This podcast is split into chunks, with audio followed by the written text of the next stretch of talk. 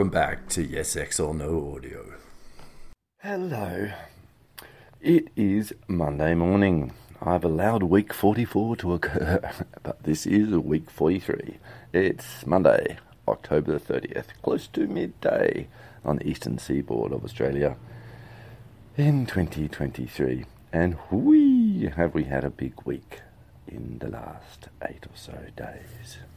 For the anti-war headlines, I have also added some sub-headlines for a little bit of amusement. Amusement's important to deal with this sort of shit.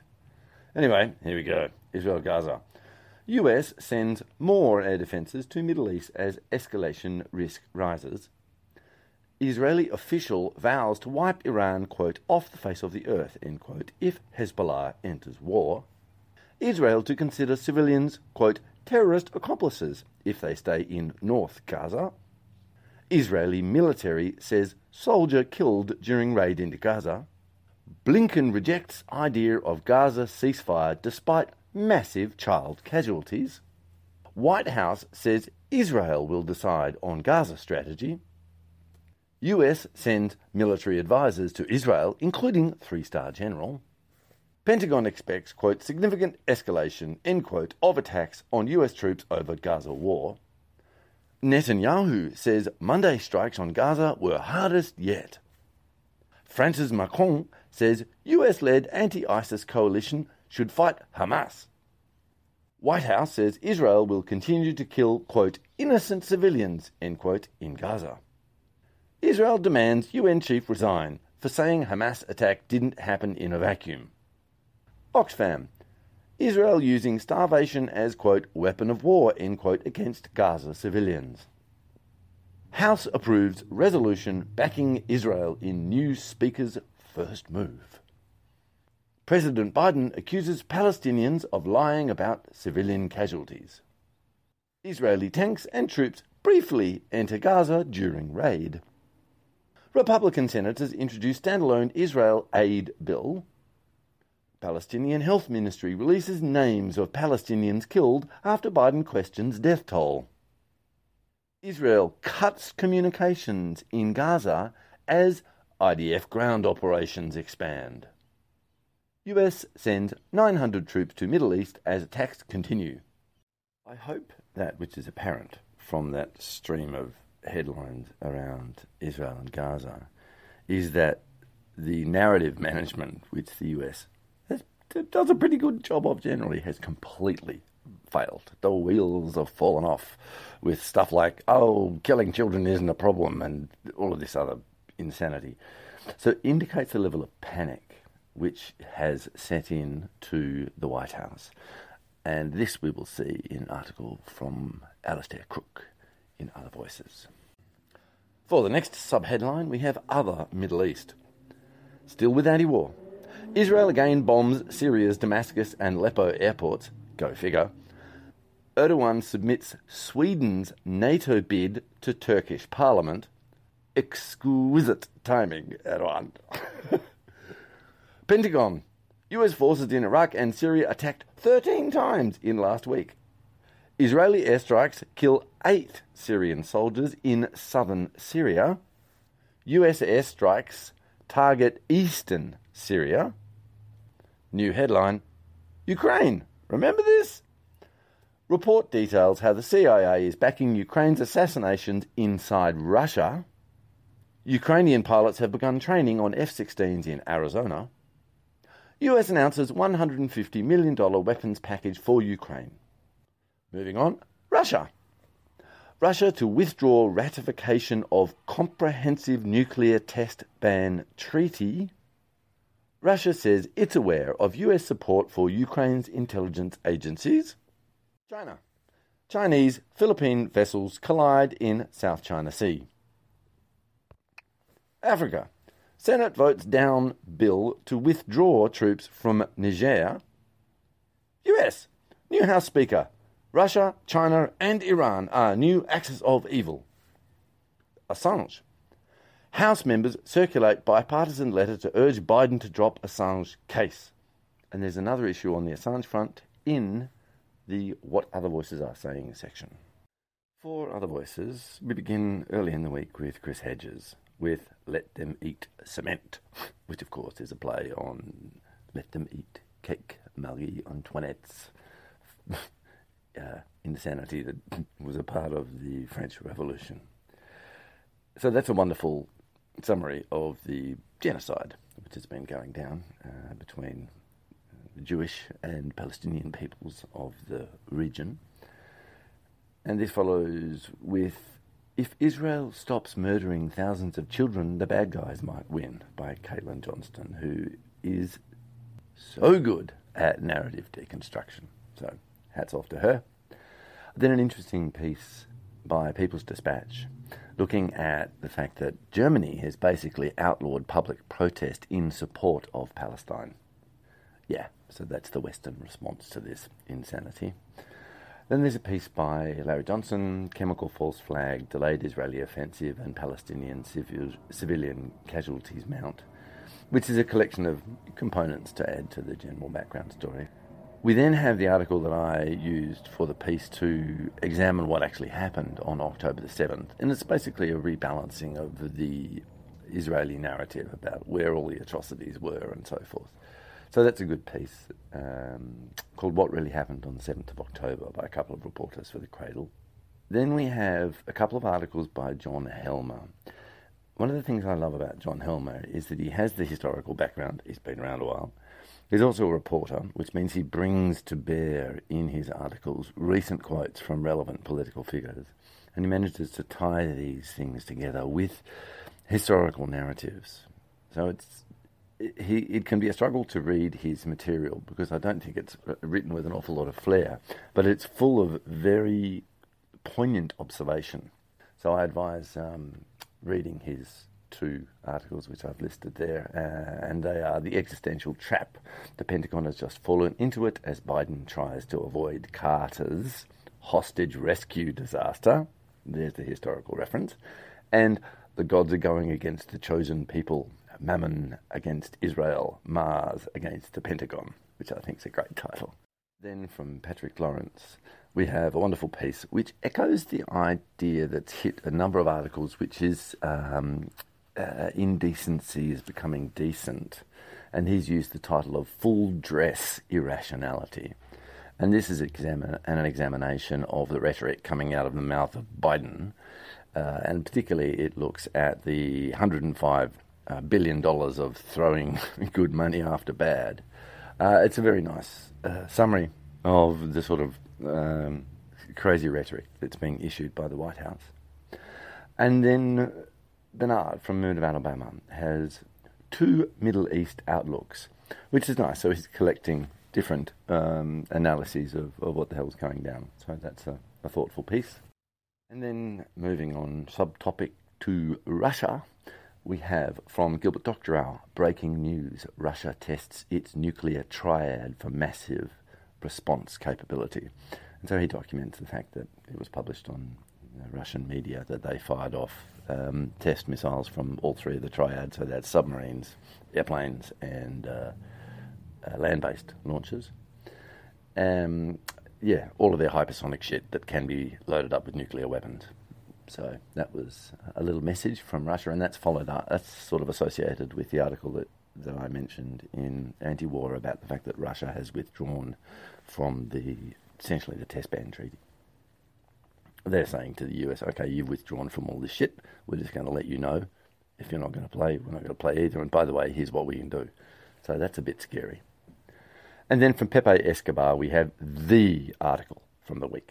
If you read anything, read this. The title is Iran, Russia Set a... Then moving on to Ukraine. Remember that? We have Ukraine's sudden high air losses likely caused by new Russian missiles. And that's from Bernard at Moon of Alabama. Interesting piece. And then we have from Dave DeCamp, the extended version of Report Details How the CIA is Backing Ukraine's Assassinations Inside Russia. So that's very interesting. And that was republished at Natalia's Place. Understanding Russia. Then moving on to the US, we have from Vijay Prashad and the Tricontinental Institute for Social Research, how the International Monetary Fund continues to shrink the poorer nations, the 43rd newsletter. And Israel and United States are taking a diplomatic pounding, from Larry Johnson, stating the obvious. And moving on, we have escalations cannot be stopped. The White House is rattled. Escalations might all fuse into one. Alastair Crook, Strategic Culture, although I've used a link to UN's review. So that's an interesting piece, and it outlines the panic that's going on in the US, and there's good reason for it. I'll get to that a little further in the last section of the podcast. On a side note to the Assange case, so we had that, some pieces of paper being circulated amongst members of Congress in the US about, please stop persecuting this journalist. We have three pieces from Craig Murray. Now, Craig Murray, you, I hope, will recall, was an ambassador for Britain. He was the first whistleblower for the CIA torture program when he was the ambassador in Uzbekistan. And for exposing this, he got basically kicked out of the Foreign and Commonwealth Office, and since then has been a good friend of Julian Assange and an associate, not a member or employee, but an associate of WikiLeaks. So he, if you remember the story here, he published the details that were going on of the political persecution of Alex Salmond, who was leading a Scottish independence-type political campaign in Scotland. And he was taken down by the powers that be there in essentially a show trial.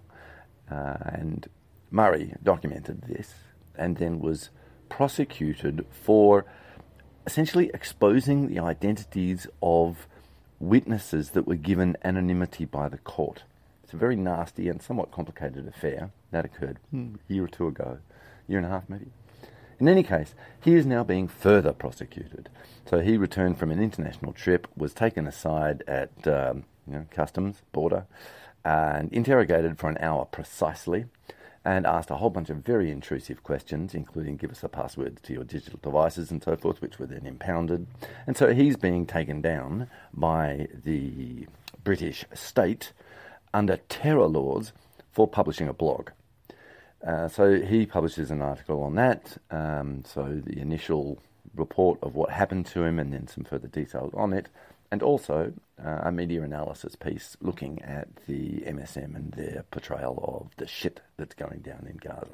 So those articles are Cold-Blooded Killers and Their Cheerleaders, that's obviously the media analysis piece, and then, incredibly, I faced investigation for terrorism, defence funds appeal, so he's asking for his supporters to give him some money to support his legal costs, and fighting the British police state, someone has to. In the videos section, I have a collection of interviews for you, none of which quite get to the heart of the matter, which is well captured by Pepe Escobar in his article, and I'll get to that in a moment, but all of which are quite interesting and offer some windows into what's going on behind the scenes in the current kerfuffle. And there's a couple first up from the members of the Duran, the Alexes, and in Biden neocon war drums beat louder, Makura sort of loses it and expresses his frustration at the fact that the US is aboard a train at high speed heading towards a cliff, and he can see it and there's nothing he can do about it. I expect that that degree of frustration is actually quite common amongst a number of analysts. So it's interesting to see that he sort of, loses it a little bit, because he's normally so controlled in his analysis delivery. There's another piece by them, which is US targets Iran by launching airstrikes on Syria. And this goes to the heart of one of the components that's going on, which essentially is that US foreign policy is driven by Israel. If you look at what they've been doing since 2001, the 9/11 thing, it's really been all for the political advantage of Israel. And if you remember the 2006 interview between Amy Goodman and General Wesley Clark, he lists the 7 nations in 5 years that the US is going to go after, and there are only 2 left on that list. I know it's been 20 years, but there you go. And they are Syria and Iran. Well, they went after Syria, it just wasn't successful because Russia got involved and told them to piss off. So they posit that this essentially is what is happening. The military build up not just the two aircraft carriers, strike groups, but the two more that are on their way. This is what they're targeting, which will be Syria and Iran, which means that the Straussian neocons are running a foreign policy and they suppose that these are the targets. And this, of course, is the stress. It's like, what? The US is positioning half of its surface fleet within range of hypersonic missiles from Iran and Russia. Very dangerous thing to do.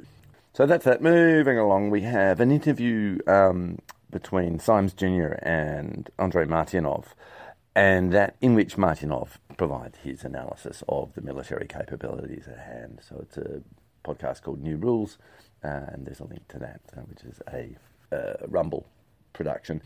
And because I haven't linked to Dimitri Symes before, I provided a link to About, which is his about himself from his Substack page that he set up some time ago and doesn't use that much. Anyway, so that's there. And then we have the usual interesting collection of interviews from Napolitano, including Douglas McGregor, Scott Redard, Professor Mearsheimer, and then the Intel Roundtable with McGovern and Johnson and so forth, and they're all very interesting.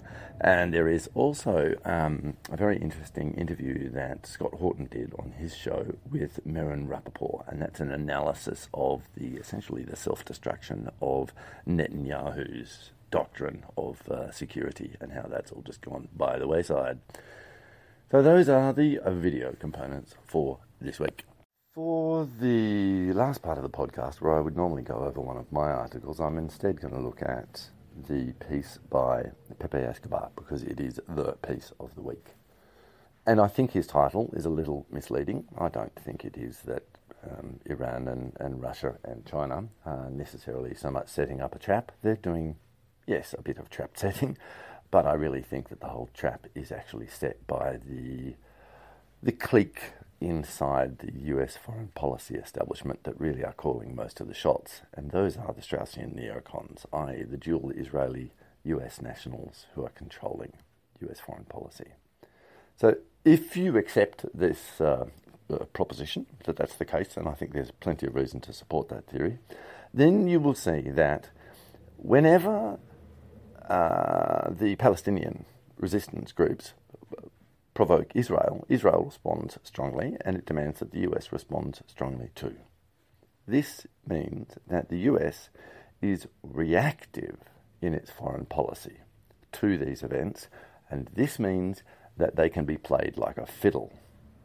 This is the bottom line of what Pepe is saying. He also outlines the fact that the collective efforts of Russia, China and other members of BRICS/the SCO are setting up a whole bunch of systems to essentially undermine the core nature of the hegemon's control. So that would be international trade based outside of the US dollar, other parallel infrastructure, financial instruments to the IMF and the World Bank, i.e. the AAIB and the New Development Bank, and suggestions to make minor modifications to the UN system and returning it towards its core values. So that's an international political movement.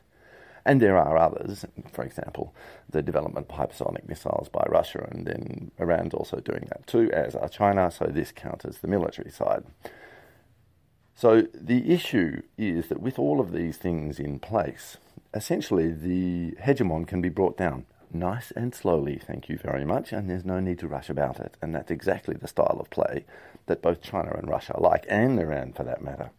They're quite considered players, and they don't do much in the way of serious reactionary. Of course, Russia was triggered by the US in terms of it supporting the upcoming genocide that was going to happen in eastern Ukraine, and that forced Russia's hand.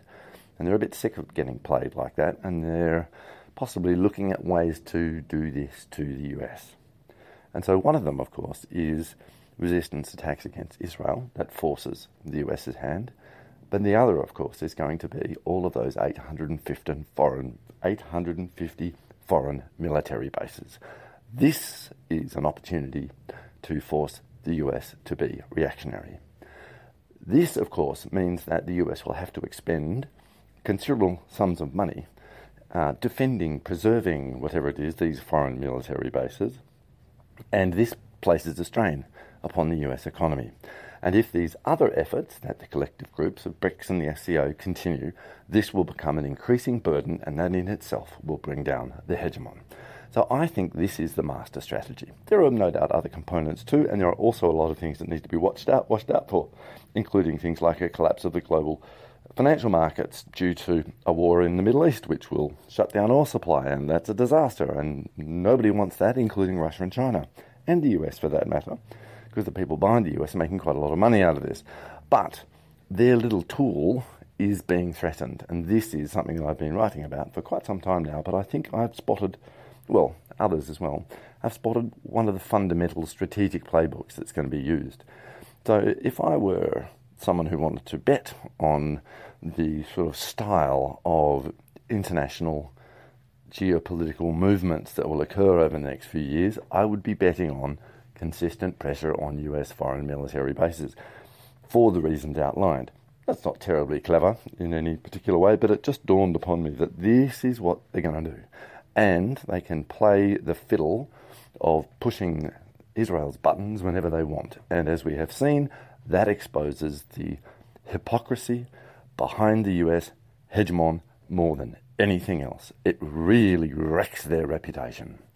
So this is a problem for the US. They need to distance themselves from Israel and stop having their foreign policy run by them. This is the challenge that the US faces, and it's going to be very difficult for the US citizenry to do this because their influence over their executive branch's foreign policy establishment has been greatly weakened by years and years and years of the growth of the military-industrial complex and the rest of it as laid out by Ray McGovern, the Mickey Map, the military, intelligence, congressional, industrial, media, academic think tank complex. This is the play that's happening in the US, and it divests control from these important arms of their government from the citizenry for a whole bunch of reasons. So that's the conundrum that sits at the middle of geopolitical power over the next few years, in my humble opinion. Until next time.